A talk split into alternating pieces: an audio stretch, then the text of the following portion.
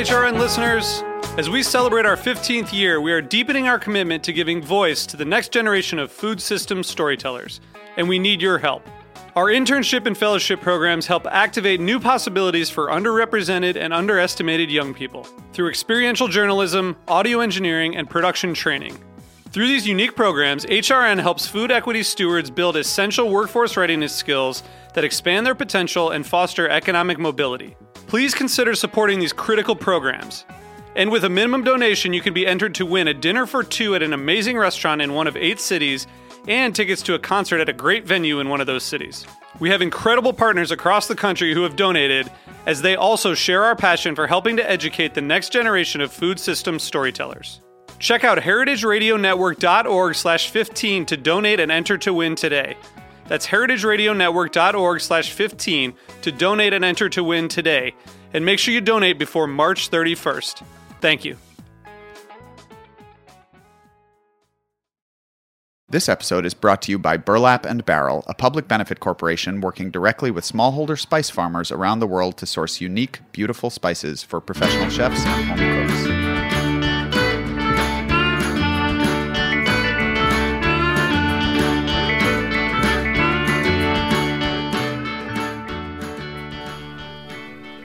Welcome to Feast Your Ears. I'm Harry Rosenblum, and I love to talk with people about what they do and how it influences their personal food stories.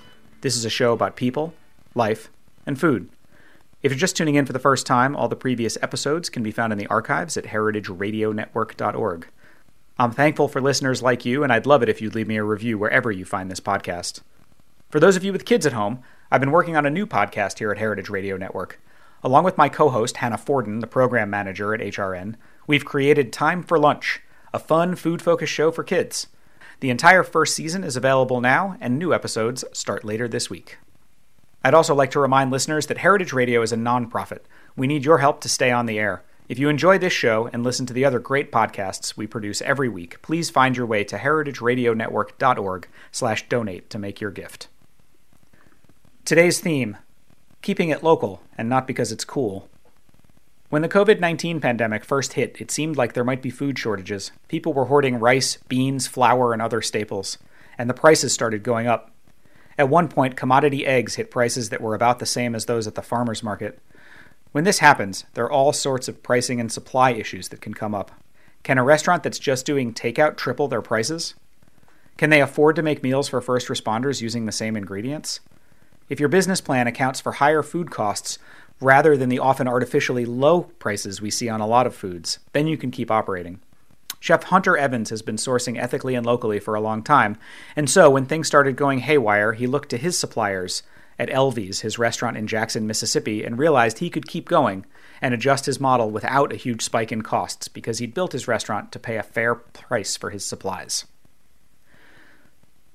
Hunter and I are joined today by one of those suppliers, Dr. Cindy Ayers Elliott started Footprint Farms in 2010 after a career in investment banking and foundation work.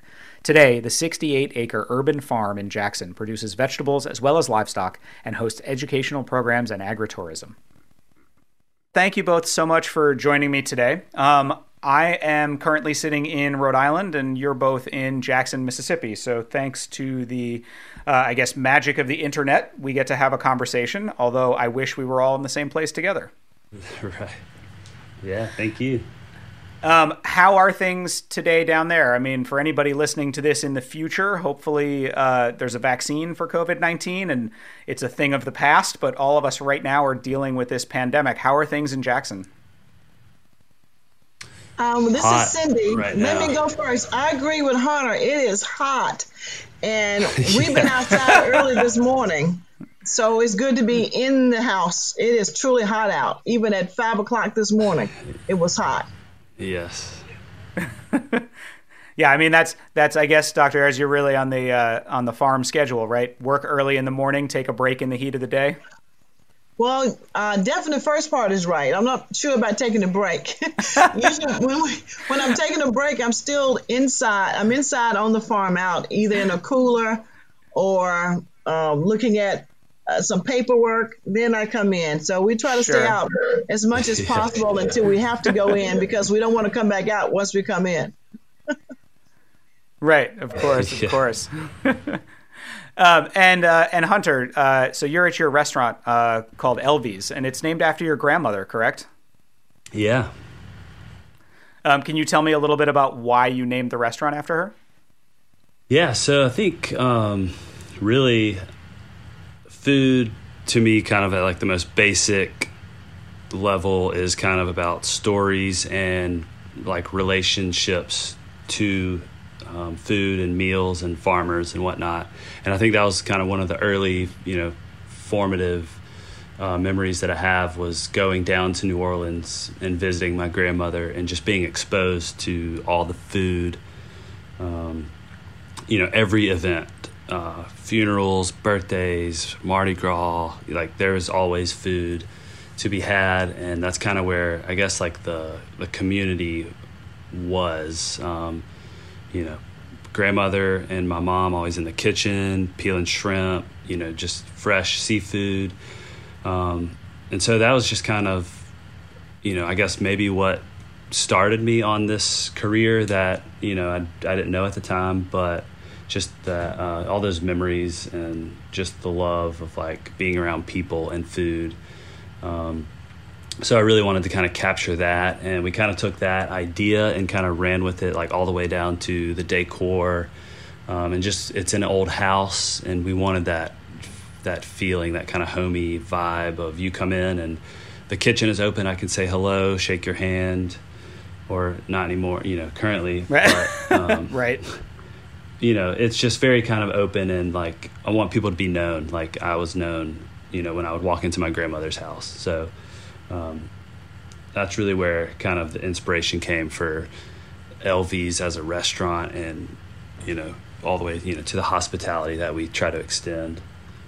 Right. And even, I mean, you know, so one of the things you've spent a lot of time in your career as a chef sourcing uh, things locally and direct and trying to, you know, uh, I guess source things in a fair way and pay a fair price, right?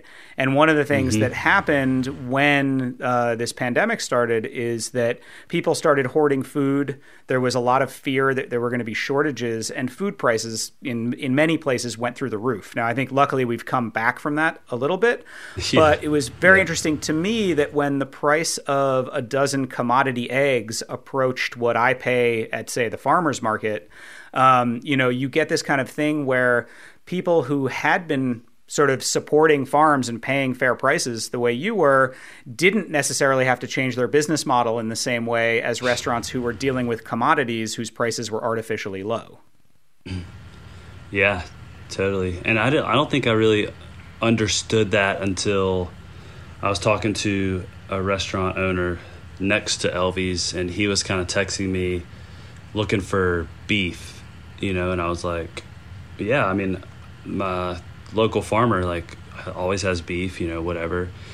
Because um, I guess I wasn't keeping up with the trends of factories shutting down and whatnot, and that's when I kind of was like, oh wow, like this sh- the shortages and the factories are closing down is really having an impact, and you know their beef prices are doubling, and so the burger that they had that was ten dollars, you know, what are they going to do about that? While I was still paying this uh, the pr- the price I always have been for local beef, and it actually was cheaper at that time. Um, so that kind of really put things in perspective of how big this a pandemic kind of you know was and is, and um, just the benefit of like having local farmers, you know, on speed dial and just having a relationship with them. Right. And I mean, have you seen uh, any difficulty in getting any of the products that you used to source locally, or has the local farming uh, community and food system kind of, you know, uh, managed to be okay during all of this? Um, it's really been, you know, the same. The only difference is some of our um, local beef, um, they also kind of got hit by like individual consumers, I guess, in kind of like the retail side of their butcher shop. And so they were kind of right. launching like the um, meat boxes, you know, get sent to your house, and they just got flooded. So they kind of switched their whole model to just retail.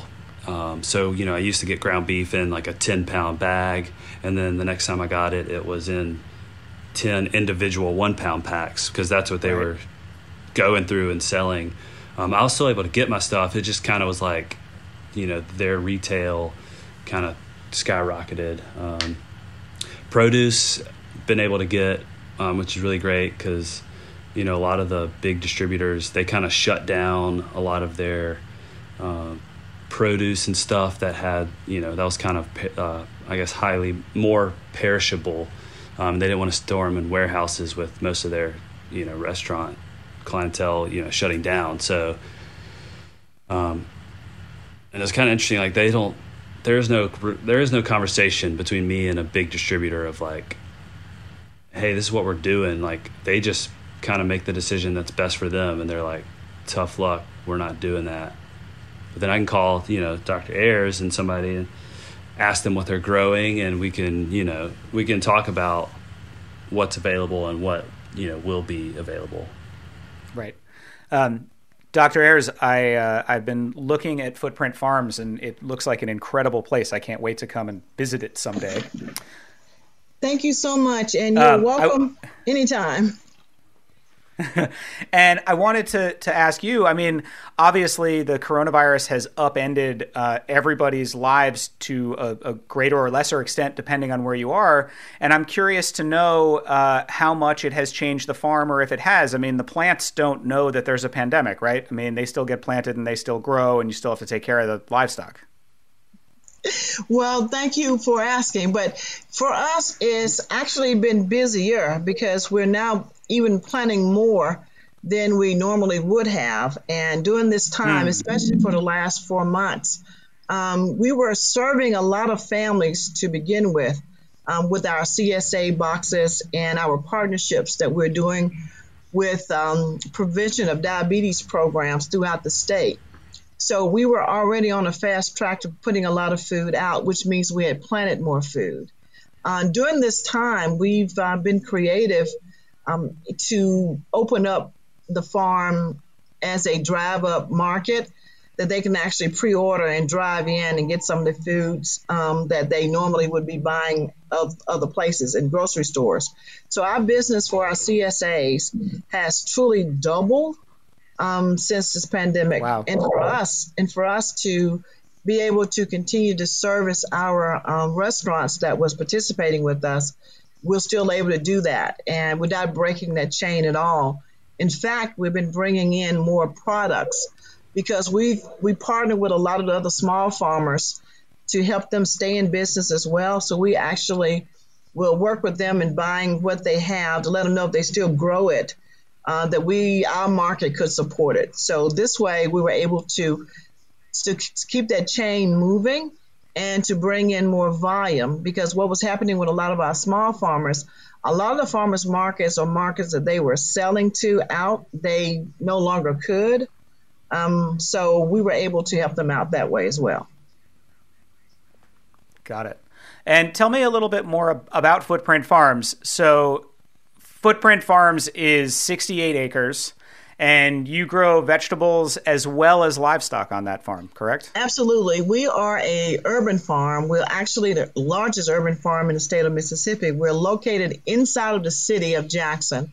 Uh, we actually do have 68 acres here where we do do a lot of veggies. We do 10 high tunnels, which is what people will call the hoop houses that we're growing in, as well as about another 10 acres of open land. Uh, we're also growing some in water base. We're looking at and doing some projects right now in aeroponics. Uh, we're doing a lot of lettuce and things that normally you couldn't grow this time of year. But we also we do have animals. We have uh, goats. We're looking to put some more cows or put some cows on with us. But right now for this year, we were actually doing pasture management, getting ready for uh, for next year to bring in more animals. So this has changed our our our rule of thumb for this year to look at doing something a little differently because things have changed, so we have to change with it.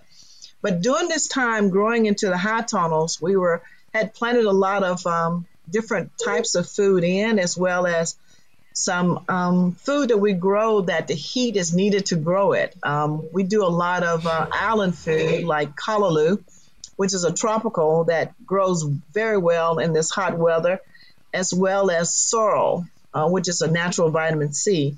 So these are the other plants that we're looking at that we're growing, and we always look to see what else we can bring that's healthy, that has protein and fiber, that can still grow during the summer when a lot of our other greens won't grow. It's too hot to grow the traditional mustard, turnips, and collards and cabbages. So we look around the world to actually see what we can grow here to be not only competitive, but to bring something new to the palate that's healthy and it looks so mm-hmm. much like our traditional greens that people still want to try it. And once they try it, they really fall in love with it. So they'd be waiting till this time, summertime, say, is the callaloo ready or when is the sorrel ready? So we've added something new to their palate that's healthy for them, and we get to talk to them about how they can prepare it because it's so different than our traditional greens. It takes 10 to 15 minutes and it's ready. Um, but again, having that right. fiber and makes a big difference for this time of year. Absolutely. So, I mean, Hunter, when you're looking to suppliers to get uh, vegetables or meat, um, how much are you getting pitched on different greens and different types of vegetables that you haven't seen before, and how much do you bring those things into your menu?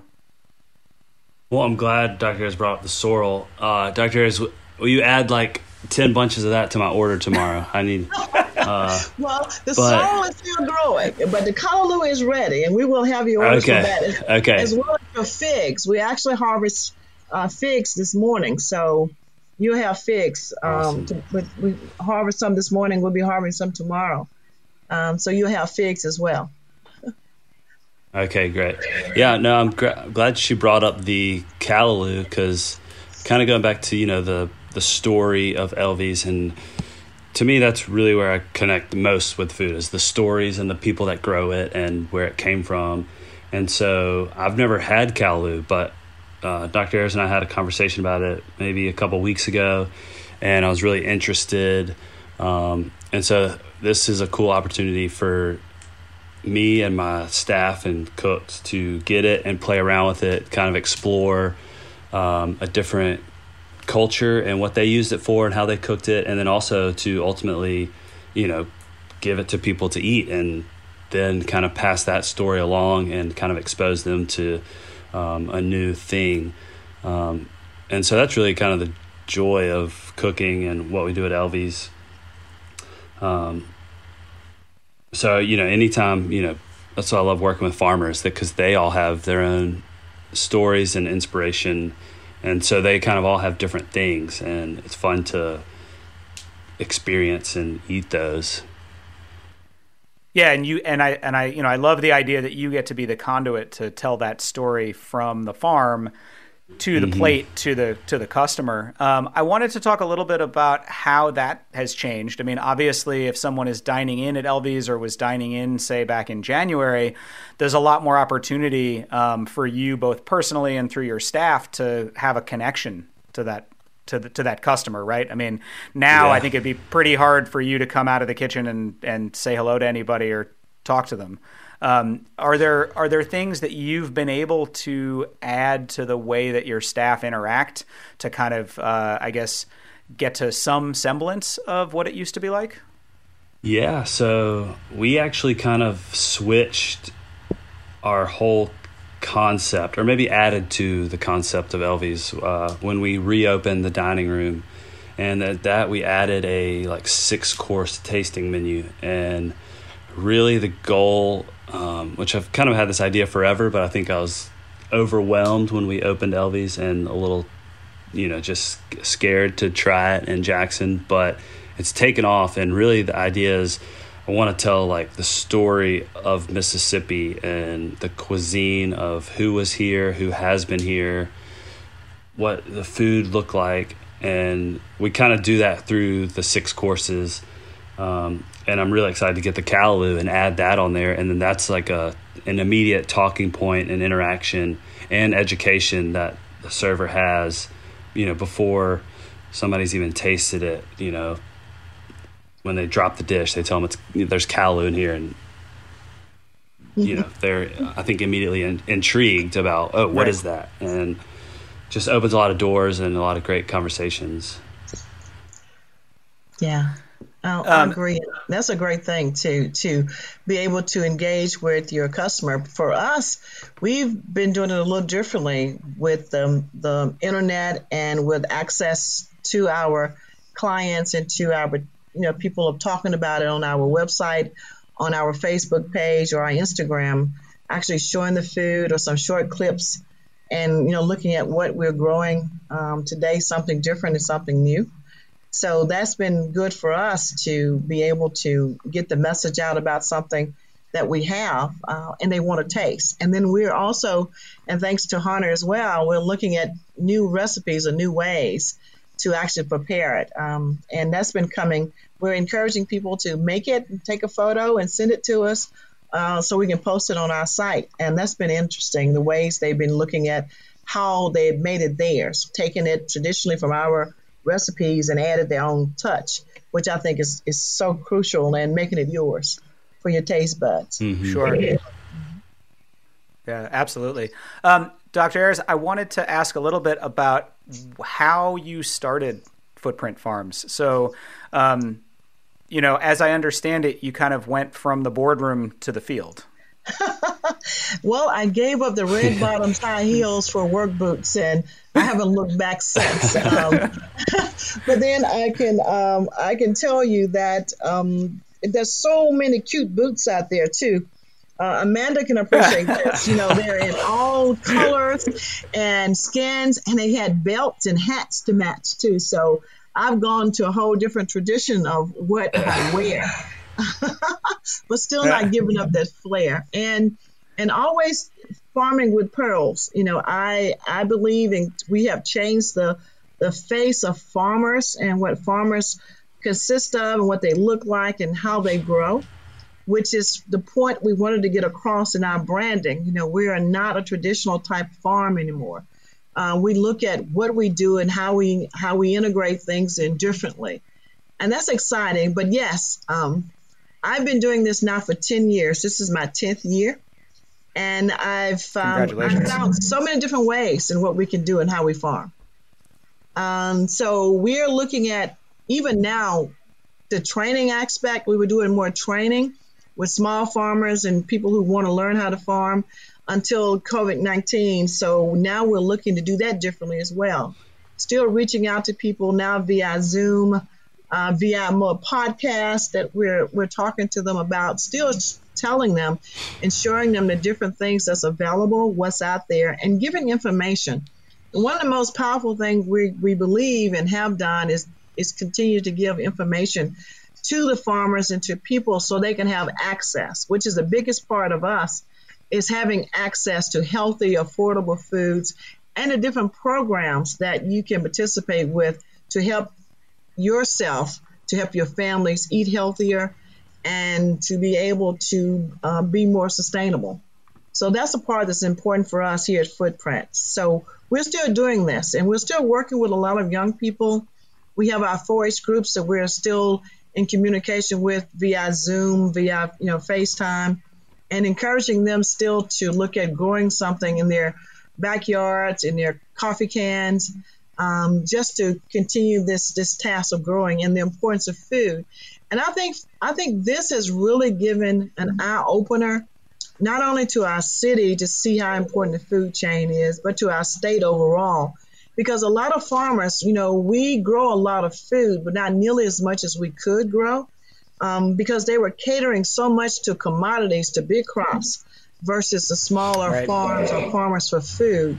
And this has truly brought more recognition and more attention to small farmers or to farmers in general that's growing vegetables. Because for us, we are the frontliners that's there continuing to grow to be able to bring food to the tables. And that's something that farmers have always done and not got enough of recognition for, enough credit for, enough uh, access to the clientele and understanding the food chain. So we're very happy that we can continue to bring knowledge and information and tentative knowledge out there to help make a difference. And bringing back some of the arts. You know, Hunter talked about his his grandparents' uh, kitchen being able to be in there. Well, you know, we're looking at now canning. Uh, it's an art, and so you know, younger people are getting into that. You know, how, how does how does this grow? How do you do this? So these are lost art that we're now bringing back, and more people are very interested in that. Plus, that's a value added, and for us as a farmer, that's so important because if we're growing things and we hadn't sold in three days, even with proper post-harvest cooling, it's not going to be as fresh or we say as pretty. Um, so people will still yep. want to, to buy it. Where if it's a blemish and it's not so pretty, uh, Hunter sort of like my new red bottom boots, not so pretty. Um, that you still can get a lot of use out of them by cutting and slicing and dicing and even freezing. But we're pushing and encouraging canning and pickling and actually putting food up and away. But this other part of water based growing that we're doing, I'm doing a white paper right now. Um, I've been doing it for the last six months in research that I will be publishing soon and getting to to people to start looking at using water uh, to actually grow your food. So you can grow inside of your house, you know, in your kitchen, um, and put your grow lights on or put it outside on your patio or your stoop where you don't need anything but water and sunlight and the attention once a week to check the pH. So these are other ways that we're looking and encouraging new farmers or new gardeners or new people in general who just want to eat a little healthier to grow their own food. Hunter, I can't wait to put one of these in a restaurant while your herbs are growing. A lot of your first herbs, your basil and some cilantro and yeah. parsley. You just take your scissors and just clip it and Sign watch me it up. grow. You're you're going to be the first I bring out. That sounds to, uh, amazing. Yeah. okay. So we're, we're always awesome. excited about that and new ways of doing things. Uh, again, and um, mm-hmm. we can do it in pearls and still be a great farmer. Yeah, yeah, I mean, I, I love that you are encouraging and helping people to grow things at home. I mean, obviously, there's been so many booms at home around food with people getting obsessed with making their own bread, uh, with people getting mm-hmm. into gardening and planting mm-hmm. gardens. And, you know, I think that the fact that if, you know, if anybody is listening who's anywhere near Jackson, it sounds like you have a great resource there in Footprint Farms. Yeah. Thank so you. I wanted to find out. So, so Dr. Ayers, you've you've now you've had the farm for ten years, uh, and you know you're doing a lot of really amazing things. If I was to speak to you ten years from now, where would you like to see the farm? What would you like to see on the farm? Well, what I would like to see, and we're laying the foundation for that to be built on, is to have more more of these scalable. What we're doing here is scalable you can actually scale it up, but you can also make it sustainable and it can move to any place and work. With this, I want other people to be able to see how you can do this, even if it's a one acre or if it's your backyard, that you can still make something happen. And we'd like to be a part of that, to have some more information out. Uh, we intend for this to be a, a agro center we're doing more agro-tourism, uh, letting um, people come in to see how the food is grown, but also for our youth to see how food is grown, where it comes from, and hopefully to be able to encourage them to look at agriculture as a way of life and a career for them. To let them know that there's so much opportunity out there in the world of agriculture. We believe in planting. We believe in planting seeds in the soil, but also seeds in the minds to open up to more possibilities, especially to inner city uh, youth, especially to um, to anyone, but especially of color, to see that there has been a disconnect with the word agriculture and farming. They still think of it as past tense as slavery. Well, I want them to see the possibilities right. of being able to make a major difference in your community and make money as well, and to see the importance of health versus wealth but wealth is important to have to carry on. So traditionally, I want this to be in the next 20 years, my grandchildren or some of the other children that I'm helping to rear by planting their seeds in their minds of everything they can do. So more than just planting seeds in the soil, planting seeds in the minds. Right now, we're spinning off some smaller companies. We're helping uh, young people and people to get into business that normally would not have gotten into business because they were afraid to leave their jobs. Well, right now there are no jobs. And we're saying as right. an entrepreneur, you can do something to border or to still sell that people need. And so we're looking at that as well as a maker's mark, I believe, where we'll be in the next five years to actually have a place for new artists and new entrepreneurs to be able to come in and do R&D to see what else can be done and how we put all that together to make something new. Um, and that's what Footprint Farm is all about, uh, a part of making a difference and an impact. That this footprint would be here for years to come. That's incredibly exciting, and I can't wait to see it all come to fruition.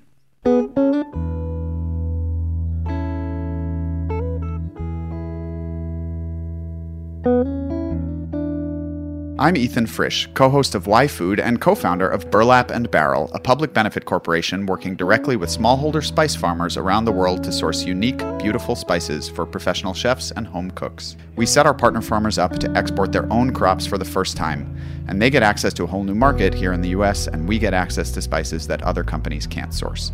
We're honored to work with restaurants including 11 Madison Park, Blue Hill, and Chez Panisse, as well as thousands of home cooks across the country.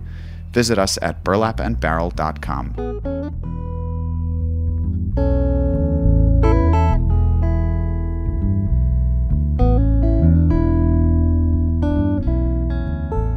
Hunter, what about you? Where where do you see uh, yourself and Elvie's in the next, say, five to ten years?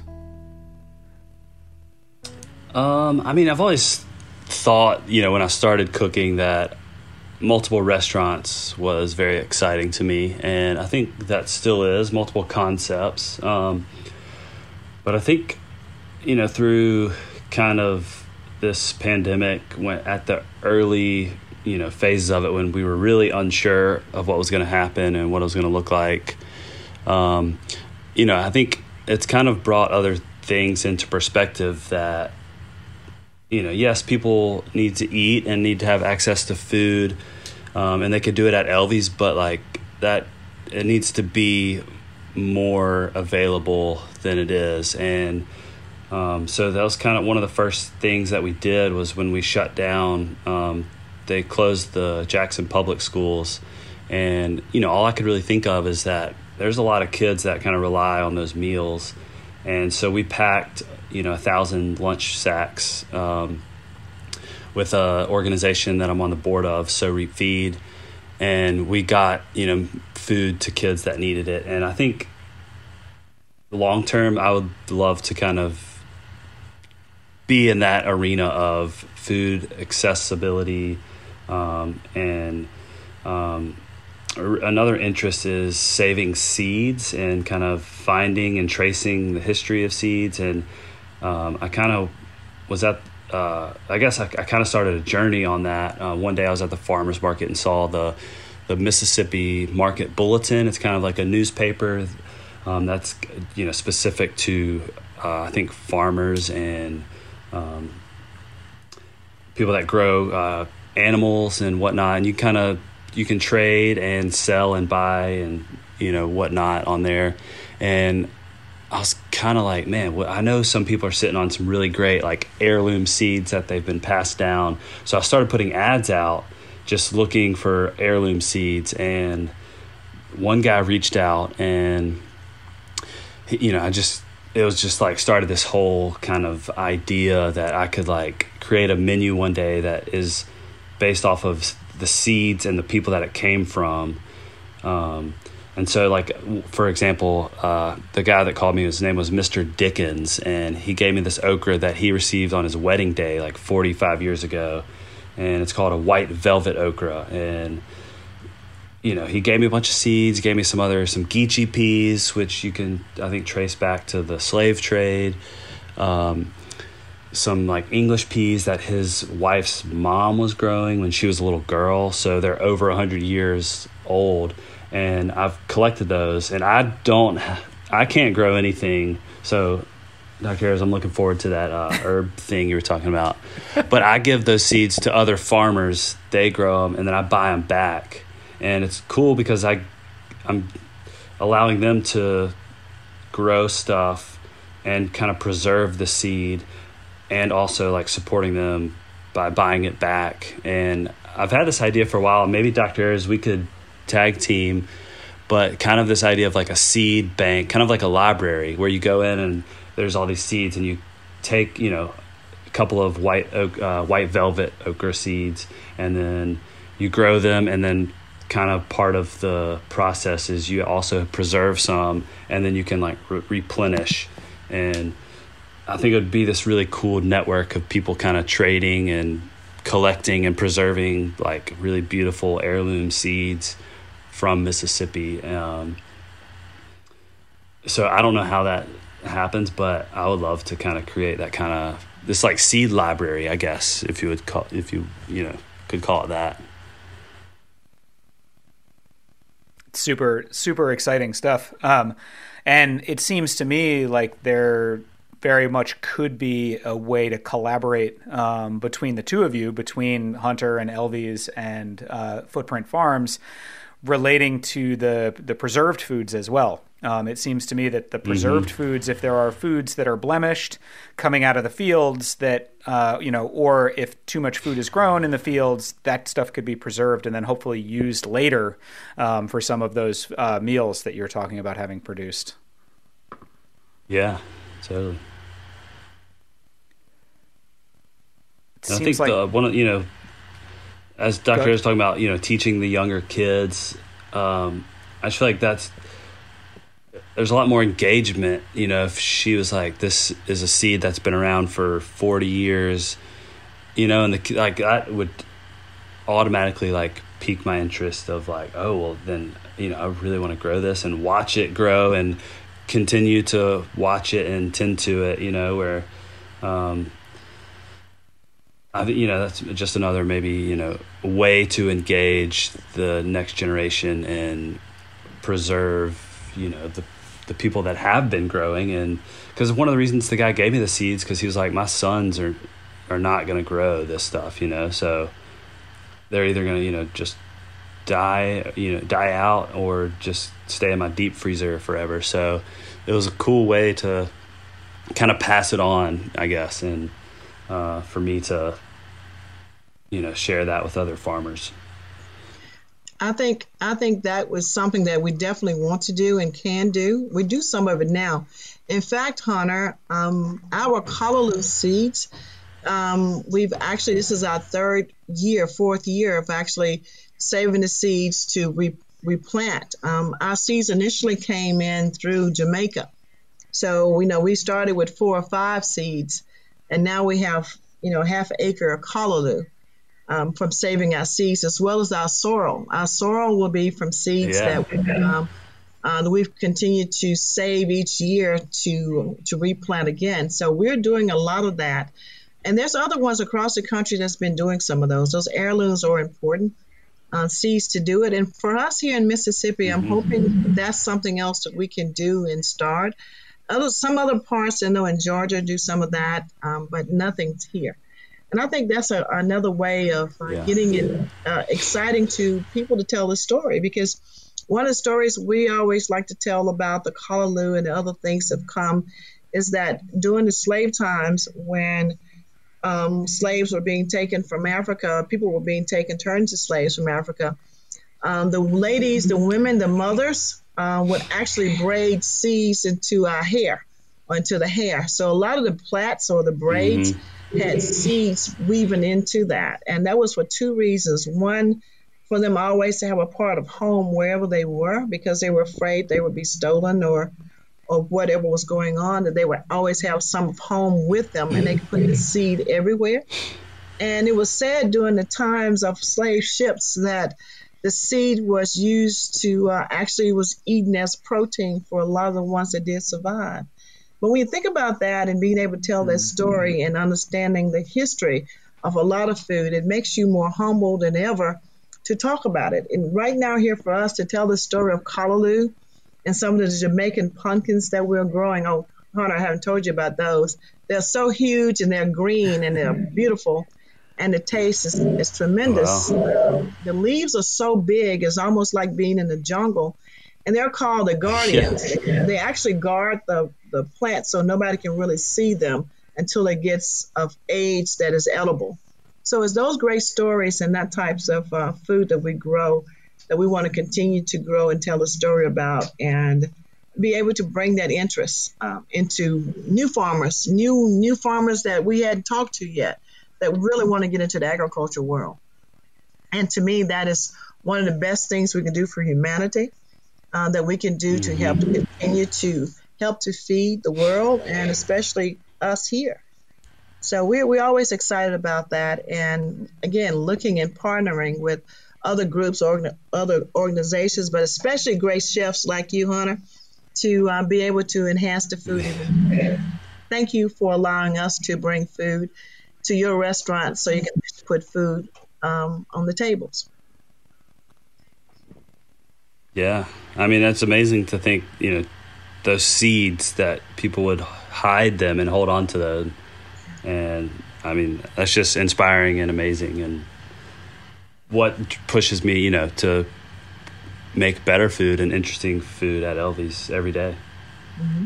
We're also going to bring you some ladyfingers okra to when we come tomorrow as well, and it's called ladyfingers. Okay. Again, it's a, a, beautiful seed that we we've had, and it's one of the best tasting um, smooth okra, and it looks like a lady's finger. It's thin and beautiful.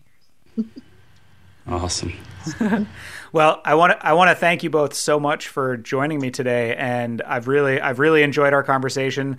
I love that it was peppered with information about what uh, Dr. Ayers, you're going to be bringing Hunter at the restaurant uh, tomorrow. Uh, I wish I could be yeah. there to see and experience the food, but someday I will make it down to Jackson and uh, we can all get together in person. Absolutely. Yes. Thanks for listening to Feast Your Ears today.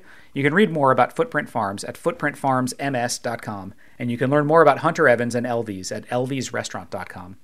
You can find Feast Your Ears as well as lots of other great shows at heritageradionetwork.org on iTunes, Spotify, Pandora, Stitcher, or wherever you get your podcasts. Please reach out if you have any questions. You can reach me on email, harry at thebrooklynkitchen.com, and you can follow me on Instagram, at thefoodballer. Talk to you next week.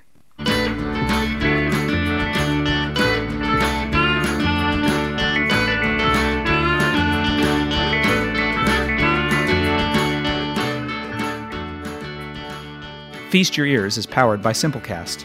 Thanks for listening to Heritage Radio Network, food radio supported by you. For our freshest content, subscribe to our newsletter.